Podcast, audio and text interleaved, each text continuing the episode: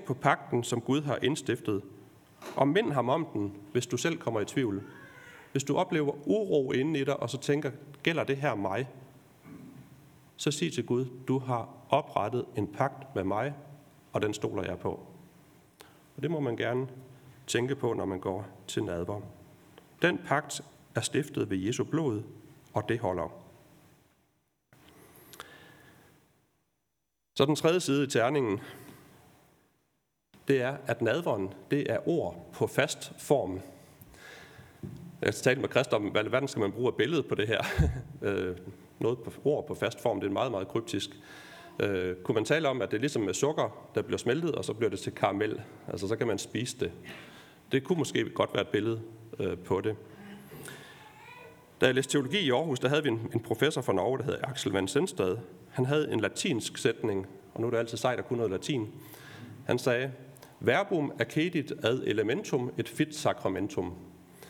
Øh, det synes jeg var lidt sejt. Det er sådan lidt ligesom, når man læser Asterix.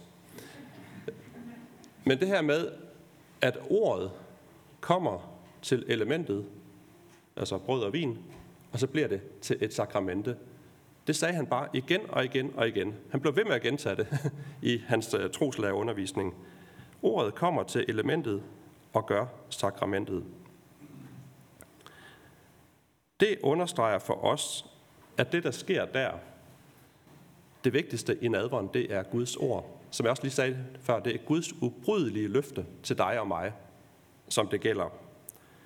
Og Guds ord er jo noget middel i sig selv.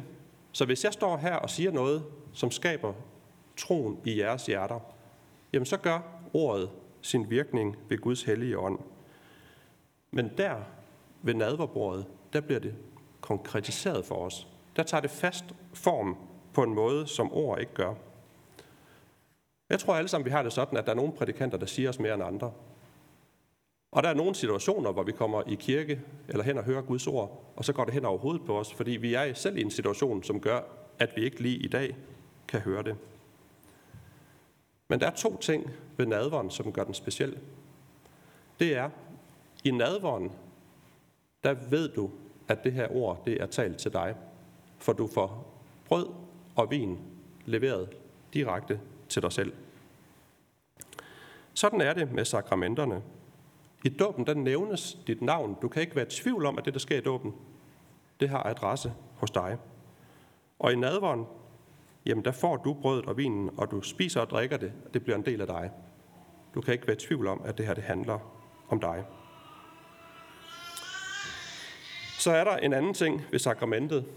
Det er, at den inddrager dig i handlingen. Dåbens vand, det handler jo om renselse. Og det betyder, der, der bliver du renset for synd. Det, der sker ved handlingen, det er det, som sker med dig.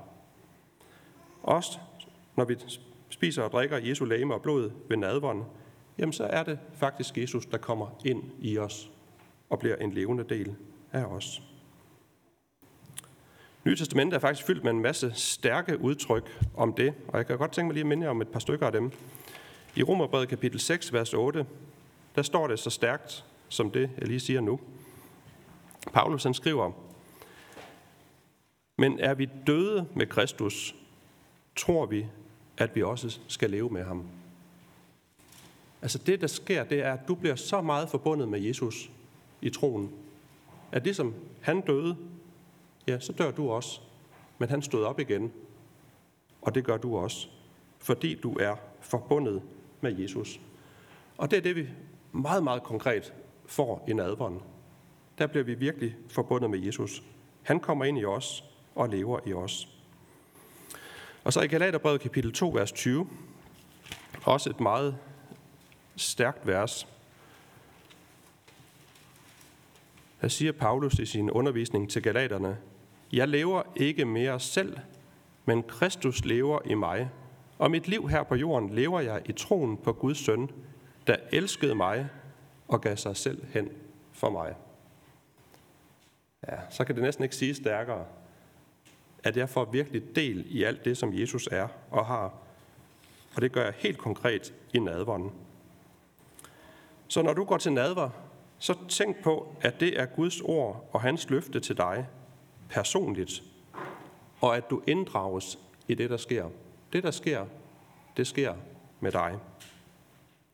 Du spiser ordet, og Jesus bliver dit liv. Så vil jeg for det fjerde sige, ved nadvånden, og nu kan jeg ikke huske, hvordan jeg har vendt terningen her. Den er jo ikke lige sådan så entydig. Men øh, nadvånden giver fællesskab med Jesus. Nadvånden er fællesskab med Jesus. Vi siger jo i indstiftelsesordene, eller Jesus siger ved den skal torsdag aften, dette er mit læme, dette bærer er den nye pagt ved mit blod.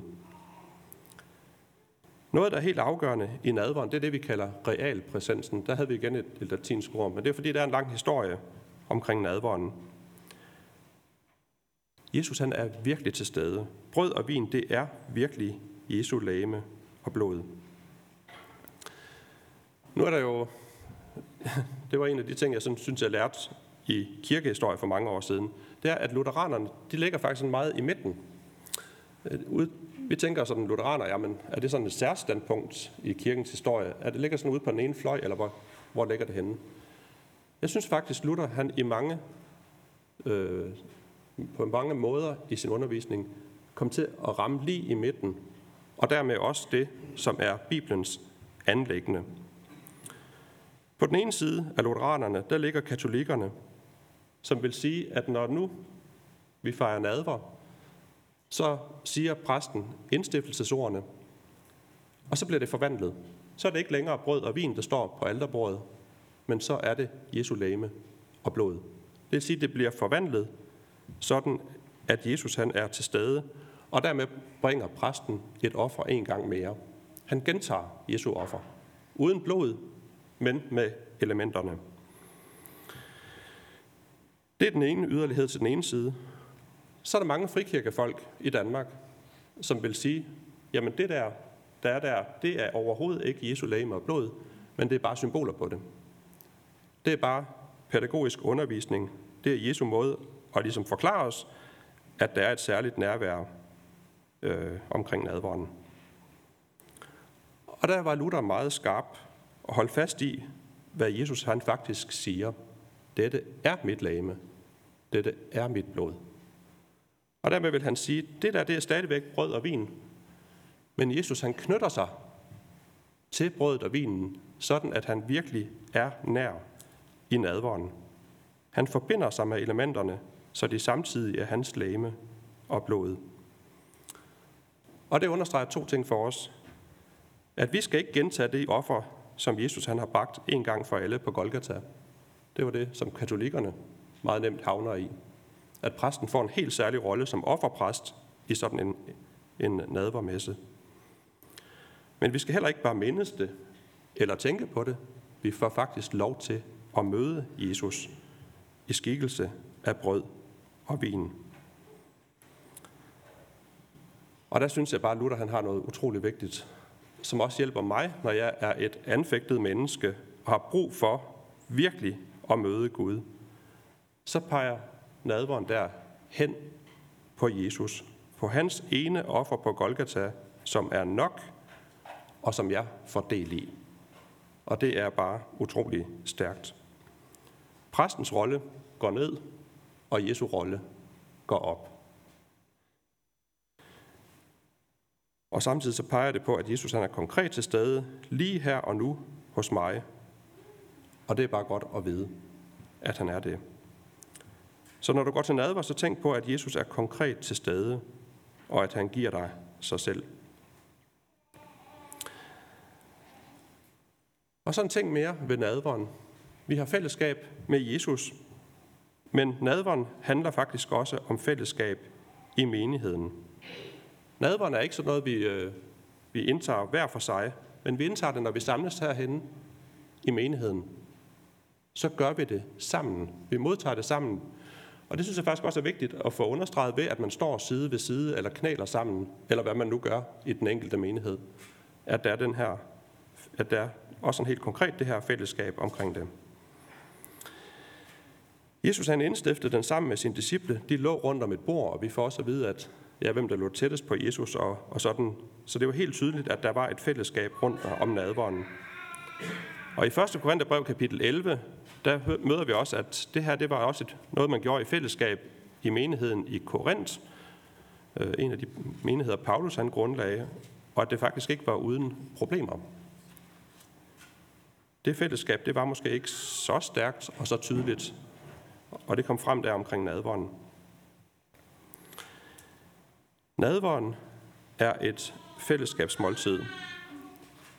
I Johannes evangeliet, der møder vi, at Jesus han har faktisk en hel del undervisning til sine disciple skal torsdag aften. Det har de andre evangelister ikke så meget med. Men Johannes, han har hele Jesu lange tale i forbindelse med det måltid gengivet. Og det er der, Jesus han vasker sine disciples fødder, som jo overrasker dem helt vildt. Altså, hvordan kan det være, at du gør det som herre og mester? Og dermed viser han jo, at han giver sig selv hen for dem. Og så siger han til sine disciple, at de skal gøre det samme mod hinanden. Et nyt bud giver jeg. I skal elske hinanden. Som jeg har elsket jer, skal også I elske hinanden. Og lidt længere fremme i den samme tale, i Johannes 15, vers 13, der siger han, større kærlighed har ingen, end den at sætte sit liv til for sine venner. Ja.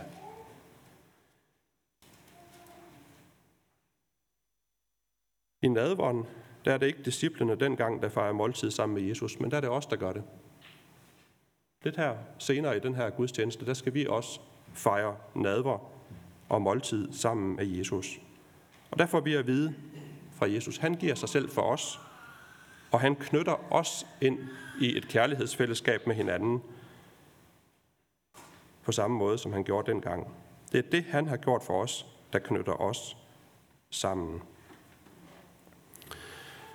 Måske er det derfor, at 1. Korintherbrev også efter kapitel 11, der handler om nadveren, der går den over i kapitel 12 til at handle om Jesu lægeme, altså menigheden som Jesu lægeme. At vi alle sammen er dele på det lame. Og så kan man tænke, jamen så skal vi til at vurdere hinanden efter, hvor meget vi kan, og hvor dygtige vi er og sådan noget. Men derfor er det faktisk meget, meget stærkt, at før vi får delt opgaver ud i menigheden og roller, så får vi at vide i kapitel 11, at vi modtager Jesu lame, hver gang vi går til nadver. At vi har lov til at være her i menigheden. At det ikke først, når vi har ydet noget, at vi har lov til at være her. Men det har vi på forhånd. Sidste weekend, der var jeg i Sverige. Jeg arbejder med blinde og svagsynede, og vi havde sådan en nordisk konference. Og der talte vi meget om, eller hvad hedder det, temaet det var, blinde og svagsynedes rolle i kirken. Og der var det faktisk meget stærkt at kunne tale om, hvordan kan blinde og svagsynede bidrage ind i en menighed. Og det kan faktisk være meget svært nogle gange. Og hvis der ikke er nogen, der spørger dem, så kan det meget nemt komme til at føle sig til overs, ligesom andre mennesker, der har et handicap. For hvordan skal jeg lige komme i gang? Så husk endelig at spørge hinanden, sådan at alle bliver inddraget. Uanset hvor mange evner I tænker, øh, den enkelte har. Og der synes jeg bare, det var stærkt at få at vide, at før vi begynder at tale om alle de her opgaver og vores plads i menigheden, der får vi at vide den her tekst om nadverfejringen. At vi hører til her. At det her det er vores hjem, og at vi virkelig alle sammen har en plads på Jesu lame, og vi har betydning ind i menigheden. Vi er en del af fællesskabet, hvor Jesus han er centrum, og hvor han har givet sit lame for os. Og det, jeg modtager herop, det modtager min sidemand eller sidekvinde også. Og det binder os bare sammen på en helt særlig måde. Vi er ikke i menighed med hinanden, fordi vi er venner. Og den dag, hvor venskabet slutter, jamen, så har vi ikke lov til at være her. Vi har lov til at være her, fordi det er her, vi hører til. Fordi Jesus, han har givet sit læme for dig og mig. Og det er jo et fællesskab, der bare rækker her i Silkeborg, kirken ved Søerne, det rækker ud i den danske kirke, det rækker ud i den globale kirke, det rækker ud i kirken til alle tider. Og derfor øh, lider vi også, når vores brødre og søstre andre steder i verden, de lider. Fordi vi er en del af det samme lame.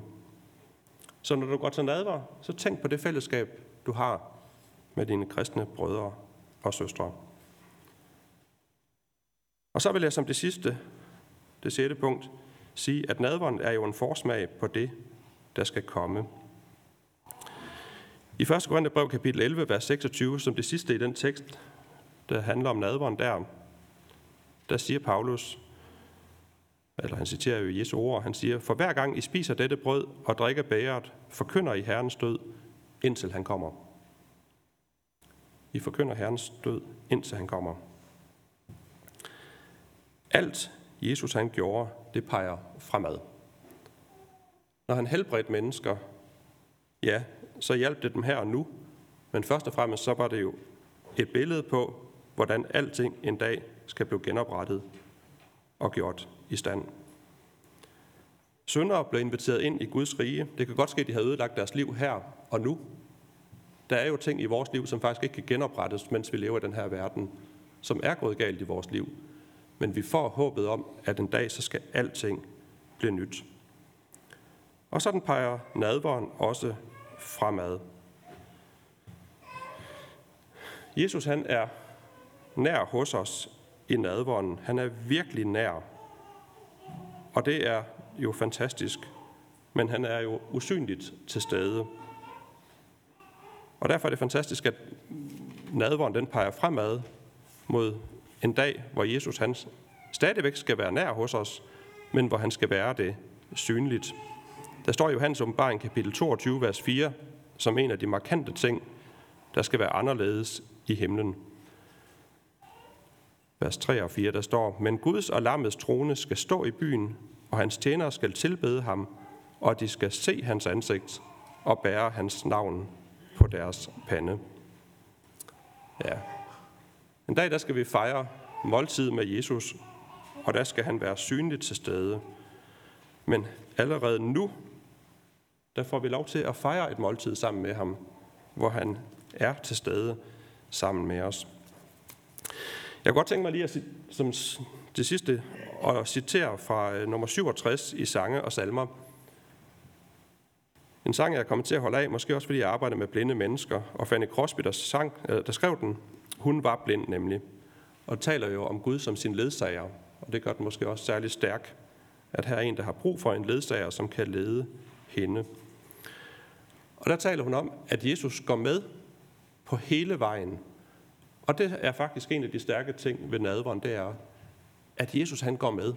Han er reelt til stede i sin menighed, og hver gang vi fejrer nadver, så får vi lov at møde ham.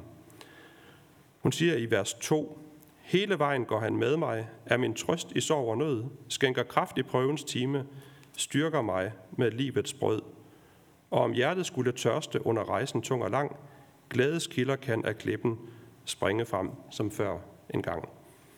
Og jeg er helt sikker på, at Fanny Crosby hun taler om nadveren her, om livets brød, om glædeskilder, der kan øh, springe frem af klippen. Jesus han følger med. Øh, og det var hendes erfaring, og den deler hun med os. Og så siger hun i vers 3, hvordan det skal fuldendes en gang. Herre Jesus, du går med mig under fulde kærlighed, og til sidst i himlens rige skænker du mig evig fred. Når jeg der skal fri forklaret bøje mig for tronen ned, jeg den sang skal aldrig glemme, hele vejen gik du med. Det får vi lov til i nadvåren, bare sådan helt konkret at tage til os. Jesus han går med mig. Også den her søndag. Også i mit liv. Fordi det er mig, der knæler ned. Det er mig, der modtager. Det her, det sker for mig og med mig. Skal vi bede sammen.